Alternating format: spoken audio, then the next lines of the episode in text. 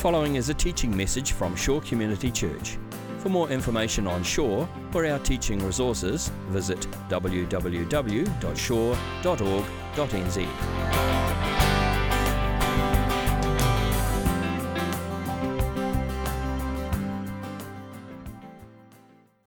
Hi, my name is Carl Tinian, and uh, it's my pleasure to be sharing the word with you this morning. I'm sorry that I'm not there in person.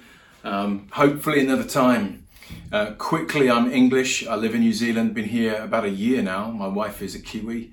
I've got three kids, and I've worked with YWAM Youth with a Mission for the last 25 years uh, in the UK and all around Europe.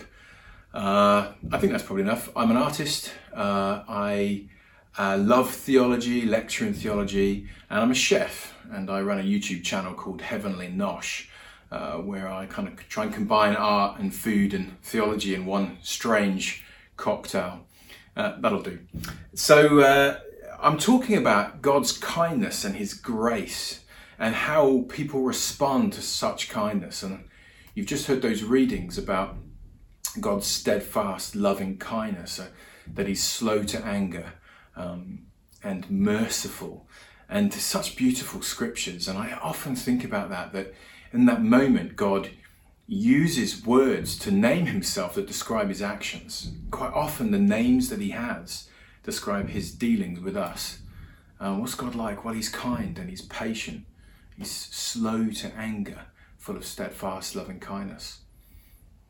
Uh, a number of years ago, I mean, actually, when I was a child, I was part of a strange church, and I can't go into the story in great detail, but basically it was in the 80s, and a bunch of punks got saved. Um, radical conversion, about 40 punks, and they were wandering around looking for a church. Um, really kind of Sid Vicious and Sex Pistols kind of looking, mohawks and pierced face. But no churches would really take them in because they were just so rough around the edges. And my parents ended up um, adopting them, if you like. And um, we became a, a, church. My parents became pastors, uh, kind of accidentally. Uh, and it was amazing when I think back on it that, you know, these punks entered a journey of discipleship. They were all on drugs. They were, you know, they were drinking, smoking. They were doing all kinds of things that, you know, weren't normal in church and not really acceptable. But they'd encountered Jesus and they'd encountered his grace and his loving kindness. And and because of that, they they they realised they'd been saved from from a lot. You know, they they realised that they were undeserving, and yet God had extended His mercy and and and unconditional love towards them. And I've noticed over the years when people realise what they've been saved from, they're so they're so different. They're so kind of full, full of um, gratefulness. And uh, I want to kind of unpack that. So I'm going to tell a couple of stories um, from the Bible. And the first is about the woman of Samaria who Jesus met at the well. And it's a lovely story where Jesus was traveling and he and he went through Samaria. And it's an interesting point that really at that time rabbis, Pharisees, they never went through Samaria. They were they were so disgusted by Samaritans as, as being half Jews, muggle bloods, if you like.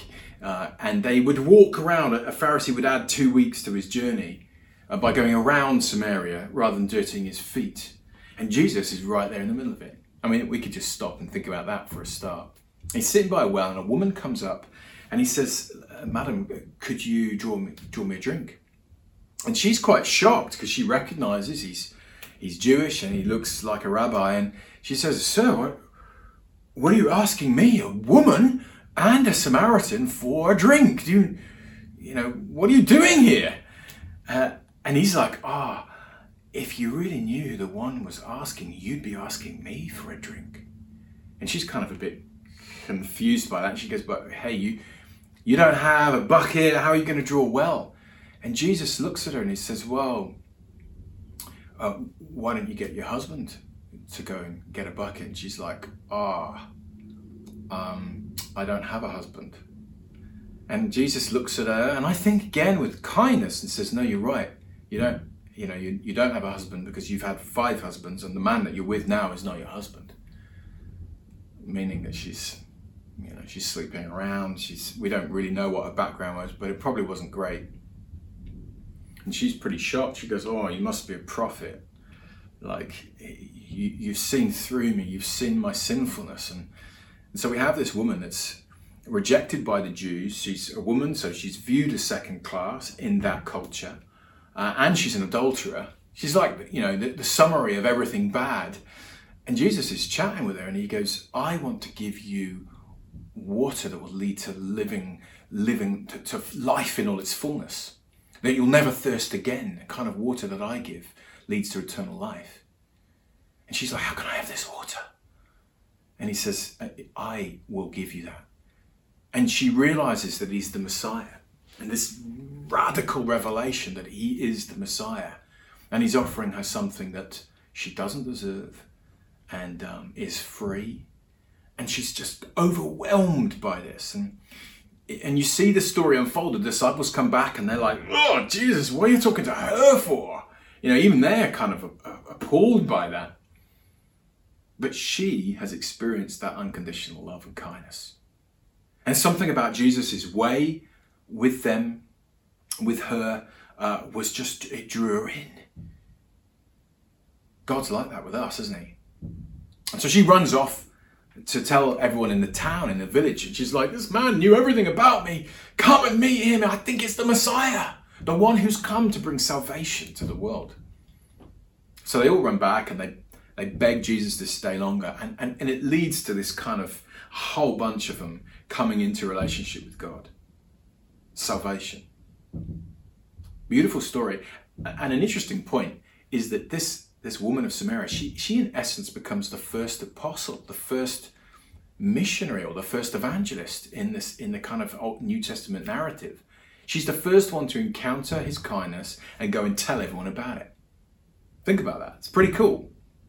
She's been forgiven much and accepted and loved, even though she doesn't deserve it. And her response is to go and tell everyone the good news. And I want us to think about those encounters when when people are are saved from much and realize that they're undeserving and they experience that kind of grace. It's life changing, it's transformational. I don't know about you. Have you ever wondered what happened to this, this woman? The Eastern Orthodox Church, um, they record her story, and we don't know how true, but often the early church and uh, recorded a lot of these things in a way that were not kind of properly written down in the scriptures, but they remember her as, as Saint Photini.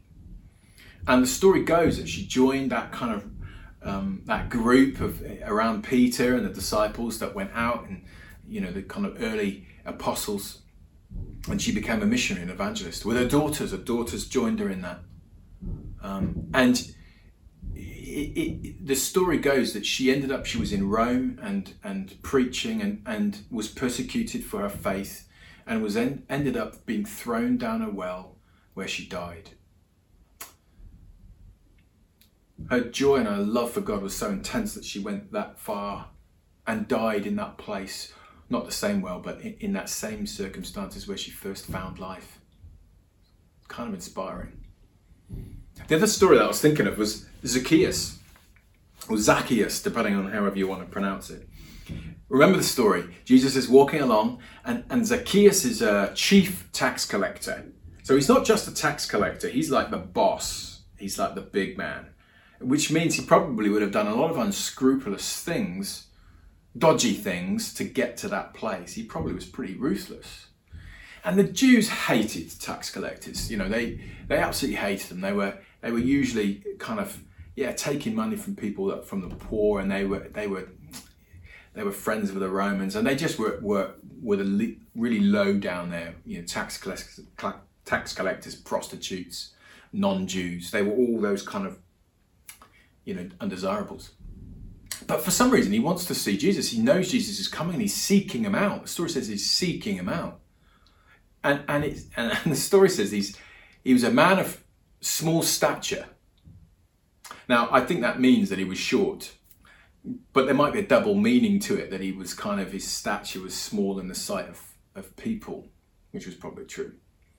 But he's a short man, he's vertically challenged. So he climbs a tree so that he can get a better view of Jesus. He's, he's in that tree perched and And I think he's such an undesirable that no one really sees him, you know. They're like, so he's probably a bit invisible up this tree.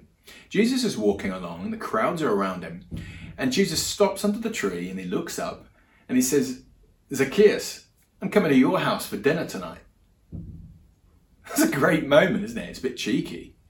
We wouldn't do that in England, that's a bit rude. But Jesus sort of says, Hey man, I'm coming to hang out with you. Now, this would have been quite a, a public announcement of, of like people go, What? You, what? You're going to go and have dinner with this man? He's like, he's a sinner. And the Bible says that, that people started grumbling again. Does Jesus know what a sinner this guy is? And the word for sinner literally gets translated as people that deliberately do things, do wrong things, uh, non Jews, and tax collectors. So their collective word for sinner included what he already was. Zacchaeus, however, recognizes the, the, the honor of being of, of a rabbi inviting himself to his house for dinner. And it says he hurries down the tree joyfully and says, Oh, yeah, come to my house for dinner. He's like, he's been accepted, hasn't he? Unconditional, steadfast, loving kindness. So Jesus goes to Zacchaeus' house for dinner. And, and this is a, you know, he's been, he, he knows he's not deserving. And yet somehow Jesus is woven him into relationship. There's a restoration, isn't there, in that process? And Zacchaeus is overwhelmed by this, and his response is interesting. He says, Lord. So already he's, he's, he's describing Jesus as Lord. Lord, uh, I'm going to give all, half of my possessions away to the poor. And if there's anyone that I've defrauded, if I've treated people badly and I've swindled them, I will give them back what I owe them four times over. That's a that's a response, isn't it? That is an encounter with Jesus. That is a recognition of being saved from, from much. It's a lovely story. He's loved into the kingdom of God, even though he's undeserving. And we're all the same, aren't we? We can we can relate to this story, whether we like it or not.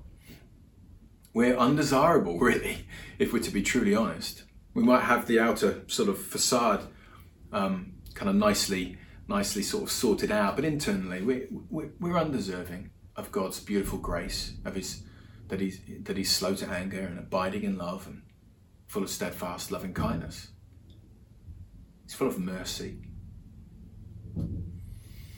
Zacchaeus, what happened to him? Well, again, the early church, we don't know it historically exactly, but the early church um, defined him as another apostle that went and after the uh, ascension, after Jesus had gone back up to, into heaven, joined with Peter and traveled with Peter as an evangelist and went to Rome.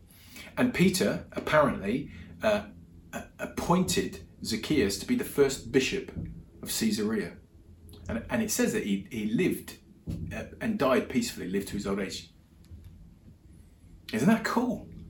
We don't know if that's true, but guys, uh, it's probably true it, it, it's no surprise to me that, that people like the woman of Samaria and Zacchaeus, the woman caught in adultery, those kinds of people, the woman that was bleeding, who had been outcasts, rejected, undesirable, full of sinfulness, had encountered Jesus and been loved into a restoration of their identity, and in that of, of forgiveness and grace, and the response is overwhelming. When you when you experience that kind of un, of unconditional love, you want to give yourself, you throw yourself into it. And they did. They followed Jesus to the ends of the earth. They left their countries. In some cases died for their faith. This is the gospel. It's the beautiful gospel. And it's it's we need to learn to, to, to find words to describe it in ways that that that those that do not know God would be like, wow, he's like that. He's that kind. He's that, he's full of mercy. Even though, even though he knows what I've done and what, where I've come, he's, he's that kind. Yeah, he is. It's the gospel of the good news. So I'll leave it there and, and I want you to kind of ponder on these stories and enter into that narrative, try and see it and be there and see that that that, that look of, of kind of shock on Zacchaeus' face or the woman of Samaria. You're talking to me? You're making space for me. Enter into that and allow the Holy Spirit to to renew your mind and to think about how you see people around you. Do you treat people around you in the workplace or in your neighborhood in the way that Jesus treated these people? Are you like that? It's a challenge for me too. So, Father, we, we thank you that you are so full of kindness, mercy, that you're slow to anger, full of steadfast, loving kindness. Those words resound throughout history. It is who you are, it's how you act. Father, we're so in love with you we want to be like you in that way. Walk in your steps. Help us to be that light and salt in the world that that, that all people might know how good you are and be wooed into your kingdom by the by the grace in which we treat people. Help us, Lord, in Jesus' name. Amen. Well, it's been great to be with you, um, and uh, God bless you. And uh, again, hopefully, we we get to hang out at some point in the future. This has been a teaching message from Shore Community Church. For more of our teaching resources, or to donate to our teaching resource ministry, or for more information on Shore Community Church, visit www.shore.org.nz. Alternatively, you can email office at shore.org.nz or phone 09 415 0455. Thank you for listening.